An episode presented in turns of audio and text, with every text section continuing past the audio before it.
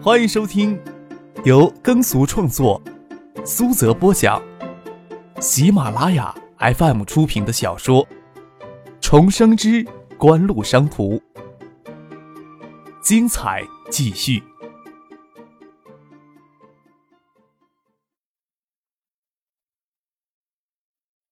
第七百八十六集。张克挠了挠脑袋，心里也清楚，压在徐学平、唐学谦等人心头的是什么东西。明年江南省全省下岗职工总数有可能超过一百四十万，实际上第二产业能提供的新岗位预计不足十万。另外，城镇失业人口就业灵活度比不上农村走出来的务工的人员，就像新亭东部庞大的工地创造数以亿万的岗位，此时吸纳的劳动力主力还是农村走出来的务工人员。今年夏天。东海省全面提高下岗职工的生活救济标准，省财政支出四亿多，几乎没有压力。但是江南省连去年受灾的群众都没有安置完呢。陆文夫笑着问张克：“中金卫星假动作太多，不要说外界对此感到扑朔迷离，省里都有些疑惑了。逮到你的人也不容易，倒是要问问你，估计金山工长几时能上马呀？”那得看新加坡那边的谈判进度了。张克说道。不管怎么说呀，年底之前金山工厂就会马上上马。即使新加坡当局方面谈不下来，也要筹措资金，硬着头皮上了。那几乎也不应该仅仅想着将一座金厂建在金山吧？陆文夫问道。陆省长呀，真是一双火眼呢。张克笑着说道：“我们估计着呀，再过两三年吧，中低端手机芯片差不多也可以将零点二五微米的晶圆技术为主了。”陆文夫侧过头来，讶异的问道。怎么几乎要在金山建工厂呀？一段时期以来呀，即使有能力控制更多的市场份额，艾达呀都保持一定程度的克制呢。张可摸着鼻子说道：“经营方针总不是固定不变的，特别是现阶段，我们在低端手机上已经完成了一些准备，低端手机最终无法会逃出薄利竞争的局面。对于无法人为逆转的事情，我们只能主动去迎合了。下一步就是扩大生产规模，进一步摊薄成本。”哦，唐学谦笑着问：“我就在想，你们什么时候会爆产能呢？爱达手机眼下的手机组装产能才两百万吧？组装产能稍弱一些，今年刚突破两百万。制造部门下一步主要精力还是放在核心元器件产能的扩张上。”张克说道：“现在就将一些组装及低端产品交给新源电器等企业代工，也会加强进一步合作。”只是下一步产能扩张很大，很多问题要协调，进度就快不了了。步伐要扩多大呀？唐学谦眼睛发亮的问道。两年建成五千万手机的手机组装基地，四年内产能能达到一亿吧？唐学谦、陆文夫同时深吸一口气，预期到零一年，国内移动用户总数都未必过五千万，零一年产能突破五千万，零三年能突破一亿，景湖的目标似于过于远大了。要知道，今年移动通讯用户新增用户才刚刚过一千万。新的制造基地放在金山吗？唐学谦问道，心里清楚，如此规模的制造企业将给金山带来什么。晶圆厂所用的建设资金多用于高端设备、制成设备与超进口的进口，招募的员工也都是高水准的。实际上，也对缓解了金山的就业压力没有太大实际性的帮助。但是，组建及组装工厂的情况就大为不同了。工厂大多数的工作岗位。普通人稍加培训就能够胜任，而且工作岗位相对多，能解决更多的城市失业人口。嗯，差不多是这样的。张克说道：“我们呀是在考虑将低端手机生产完全放到金山，不仅是组装线、芯片组，还是天翼晶屏等低端生产线都要迁到金山来。海州建业则专注于核心技术与中高端产业的开发与生产。”如此一来，你们岂不是要在中低端手机市场称王了呀？陆文夫问道。黄昏时分，谢建南驾车离开厂区，难得这么早离开工厂，他将耳机塞到耳朵里，给妻子打电话，想着晚上是不是找一家环境优雅的餐厅用餐。拐到了世纪大道上，看着路口停着八九辆小车，有金山市里的公务车，也有海州与界的车辆。在世纪大道东侧的空旷土地上，有一群人边走边聊。这块地原先是划给电子工业园，科王接管电子工业园之后，谢建南将原先大而不当的规划进行大幅调整，将主要精力放在已建成的厂区上。这片地就给金山市里收了回去。谢建南看着那群人朝路边走过来，有意的放缓了车速。他以为这块地给中金微信拿去建晶圆厂。看着那群人当中穿着红色呢风衣的女郎，似乎是陈静，有些诧异了。科王高哥要将这块地拿下来建工厂吗？确认了是陈静，谢谢南将车停在路边，看着陈静、刘明辉等人在市里唯一一名女性副市长刘薇薇与招商局官员的陪同下走到路边来。看着像你们呀。谢谢南与刘薇薇公事公办的握了握手，侧过来跟陈静、刘明辉打招呼：“你们要在这里建工厂了？”“嗯，是有这个想法。海州的厂子有些小了，金山政策很优惠。”就想着来金山来建个新厂，要给你做零机了。陈静双手合在身前，站在那里与陈静笑着寒暄。经过市里时，看到你夫人，她似乎也认识我。拿手在小腹画了一下。几个月了。哦，谢建南才明白过来，陈静手比划是指怀孕的意思。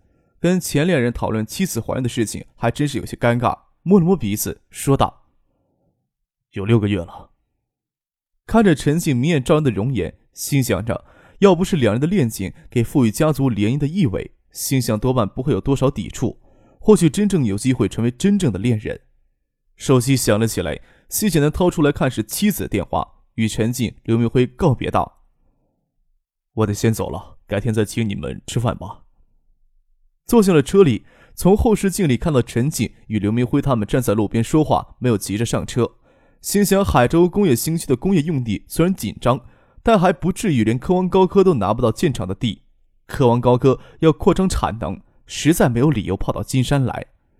除了陈静、刘明辉，前几天新源的丁文祥、周小兵等高层也到金山来投资考察，多少让人有些费解。十一月份，联信与科王高科都推出基于 ESS 基频技术的新手机，锦湖却没有太大动静。九九年就剩下十多天就要过去了，对于今年电子行业进行总结也不算太早。预计今年国内手机销量总数将突破三千万只。虽然信产部三月初共发放十一张手机牌照，但是受到上游元器件供应严重不足的限制，国产手机市场占有率并没有出现激增，只是比去年略提高了百分之三个点，达到百分之二十八。但是绝对的数量增长相当可观。预计全年国产手机总销量将达到八百四十万件，去年总销量都不足四百万。尽管存在种种的不足，九九年依然是国产手机厂商享受丰伟盛宴的一年。锦湖依旧是独占鳌头，虽然市场占有率有所下降，但是四百万件手机总销量将近乎独揽超过四十亿的税前利润，加上海外市场的贡献，锦湖将首次挤进全球手机厂商排名前十位。爱达集团凭借国内的手机业务，跻身进入电子百强榜前三甲，已经是铁板钉钉的事情了。科王高科是后起之秀，七月推出宝石手机系列之后，科王高科每月销售额都在亿元以上，全年税前利润约超过五亿。被誉为华夏电子三驾马车的联信、东兴、联讯，即使市场占有率有明显下降，利润率也有所下降，但是三百万件的手机销售总量依旧能分割超过二十亿的巨额利润。被视为背叛者的联信与华夏电子的死对头近乎勾结，是三驾马车当中唯一一家业绩增长的企业，全年利润差不多能达到十亿，这也是肖瑞敏敢跟葛建德叫板的根本。剩余的市场则由其他十家国产手机厂商分享，利润总额预计达到七亿。七个亿平摊到每家也才七千万，跟锦湖相比真的很不起眼。但是九九年国有企业超过四分之一出现亏损或巨额亏损。近半数勉强持平，只有四分之一的国企有所微利。半年时间能获得七八千万的利润，已经是成绩斐然了。每到年底，产经媒体都习惯对未来产业做出预测，今年自然也不会意外。对于明年手机市场的预测，比较乐观的观点都认为，明年移动用户总数将保持在百分之五十到百分之六十的高速增长，国内手机市场将出现百分之七十到百分之九十的增长，不会让人觉得有丝毫意外。也就意味着明年国内手机市场规模将有可能超过日本，达到五六千万的总销售额。成为仅次于美国第二大手机整体市场。真是一块肥美的大蛋糕呀！谢谢南在心里默默想着。即使爱达电子在国内手机市场占有率保持不变，产销量也将达到七百万台左右，再加上海外市场，几乎必须要保证手机部门明具备九百万只的手机产能。目光稍远一些，锦湖的手机部门产能扩张目标应该是以年产两千万件为目标的。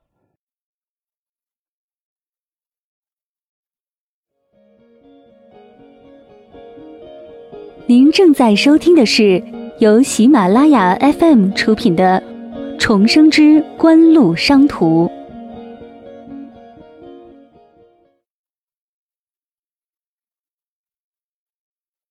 在谢建南看来，几乎拥有在低端手机市场称雄的技术、市场条件，不大肆扩张产能，以量取胜，抢占低端市场，真的是没有道理。实际的情况也令人很费解。几乎一直在提高芯片组的产量。新建的工厂也只能保证锦湖明后年手机产能达到六百万只，这是远远不够市场需求的。锦湖今年下半年甚至有余力成立单独的数码相机业务部门，新开辟的业务也要占据明年激增产能中的一小部分。谢叶南心想，锦湖大概还是继续会让星源、科王高科来分担其在产能上的压力。事实上，爱达电子会让市场影碟机差不多有一半都是由星源代工的。今年下半年也将部分中低端手机交由星源代工，只是所占比例不是很大，没有引起业内注意。这次看上去有些不同。谢谢南从后视镜里又看了一眼那空旷的工业预留地，感觉真是不同。星源、科王高科要替锦湖分担产能上的压力，完全可以依托海州完善的配套产业链，在海州建厂以获得成本上的优势。除非新建的工厂规模庞大到可以忽视金山在配套产业链上的劣势，谢谢呢还想到爱达微电子要在金山建芯片封装测试工厂，中金微星已经有一座晶圆厂要建在金山。车子驶入北面的空旷地带，能够看着饮马河水在夕阳光辉下粼粼的波光，看着一队队车逆行驶来，有挂东海省政府的车牌相错而过时。谢建南也蓦然看到张克的奔驰车在车队中间，锦湖要在金山报手机产能。谢建南突然意识到这一点，谢建南又忍不住回头看了一眼，张克所在的车队已经拐上另一条道，应该是过去跟陈建他们会合的。锦湖为了麻痹竞争对手，将星源、科王高科联合起来报低端手机产能，将来当然还会有其他公司给拉过来。他又在想，锦湖怎么能放弃进入低端手机市场的机会呢？看起来，锦湖不仅要称雄，甚至还要垄断低端手机市场的野心。从兴亭返回，张克与唐学谦陪同陆文夫到金山新区工业园区看一看，与下午就在那里投资考察的陈静会合。会合之后，一起回到建业去。陈静穿着红色呢子风衣，领口微敞着，露出咖啡色的羊绒衫，亭亭玉立地站在那儿，显得身材苗条，容颜精致，雪肤光润如玉。坐在车里，张可还多能欣赏两眼陈静的美丽容颜。下了车之后，走过来一本正经的跟陈静握手寒暄。有什么令人欢欣鼓舞的考察成果没有啊？赵书记今天没能过来，可是连续给我打了好几个电话呢，要带他将金山的优惠政策详细解释给你听呢。陈静抿着嘴，板不起脸来跟张克一本正经的说话，嫣然而笑，在别人看来也只是态度亲昵而已，说道。走马观花的看了一遍，总体感觉相当不错，具体的还要回去研究一下呢。转身又与唐学谦、陆文夫寒暄，为了麻痹竞争对手，争取一到两年的关键发展时间，在金山大肆扩张产能，建造超大型中低端手机制造基地的事情，张克只与赵有伦等省市领导有过沟通，没有让金山市政府大动干戈修改新区的工业规划，避免消息公开之后引起竞争对手的注意。金山湖溃堤造成巨大伤亡，巨额损失不说，影响还很恶劣。过去一年多的时间，就没有几家新企业到金山新区来投资建厂，成片的工业用地都荒废着。这事实给锦湖整个中低端制造基地拆来由星源、科王高科等企业共同承建了，提供了很大的便利。等一座座的组装工厂、印刷电路工厂、组件工厂、芯片工厂、精密模具工厂、精皮工厂及其他配套工厂相继投资完成。整个手机制造基地也就建成了，现在制造基地整体规划都只装在少数人的脑子里，实在没有必要一开始就大声嚷嚷，告诉竞争对手“狼来了”。无论是科王高科还是星源，都是乐意配合的。科王高科本身就需要大型的制造基地，星源电器也能迎来大量的代工订单。锦湖暂时不会向市场直接推出基于 ESS 基带芯片的低端手机，避免与科王高科、联信在这一块直接竞争。反正可以从技术核心及核心元件供应上分享这一块的利润。联信现在大肆扩张产能，受到制约太大，可见的这块绊脚石是联信这时候无法绕过去的。倒是可以跟信源进行委托代工合作，这时候却不会透露口风。夕阳将下，时间还没有过五点钟。建业到金山的高速公路建成之后，路程缩短到两个小时。陆文夫夜里赶回建业还有事情，就没有留在金山用晚餐。唐学天他们一直送陆文夫一直到高速路口才离开。上高速之前，张克请陆文夫坐他的车，方便在车上谈些事情。锦湖现在要加大对金山的投资力度，需要取得省里的谅解，需要时不时的进行沟通。谈性浓时，都感觉不到时间的流逝，眨眼间就下了高速。出了高速，陆文夫要坐车赶到西城区，就在高速路出口处分开。张克与唐静他们直接往学府巷叶园方向去。看着陆文夫的车队消失在路口，张克拍了拍脑袋，恍然想起一件事情来，对陈静说道：“陆副省长呀，刚刚在车上跟我说了一件事儿，有必要呀，让你也知道一下。我坐你的车呀，车上要是说不完的话，你晚上就要请我吃饭。”矮身就钻进了陈静的车里。陆副省长说什么事情了呀？陈静坐进车里，看着张克笑盈盈的望着他，心里发虚，手差点撑到张克大腿上。坐好之后，按动电动按钮，一块由优质皮革与木板贴面手工打制的隔板缓缓升起来，与前排驾驶员隔开，使得宽敞的豪华轿车后排形成完全属于两人的私密空间。才轻吐了一口气，说吧，我洗耳恭听呢。你听不出来，我刚才是在找借口呀？张克笑了起来，隔板升了起来之后，有木质的贴面小餐桌展开可以放置文件。他将小餐桌放了下来，胳膊放到小餐桌上，侧头看着陈静美丽的脸蛋儿，说道：“请你吃晚饭呀，要不要呀？不要的话，我就滚回我车里去了。”没有你偷情的经验多。陈静娇嗔道：“你会滚下去下车吗？我倒是很想看一看呢。”见张克无奈的将整个身子蜷坐在座椅上，轻易的摸了摸他的脸颊，又灿烂的笑了起来。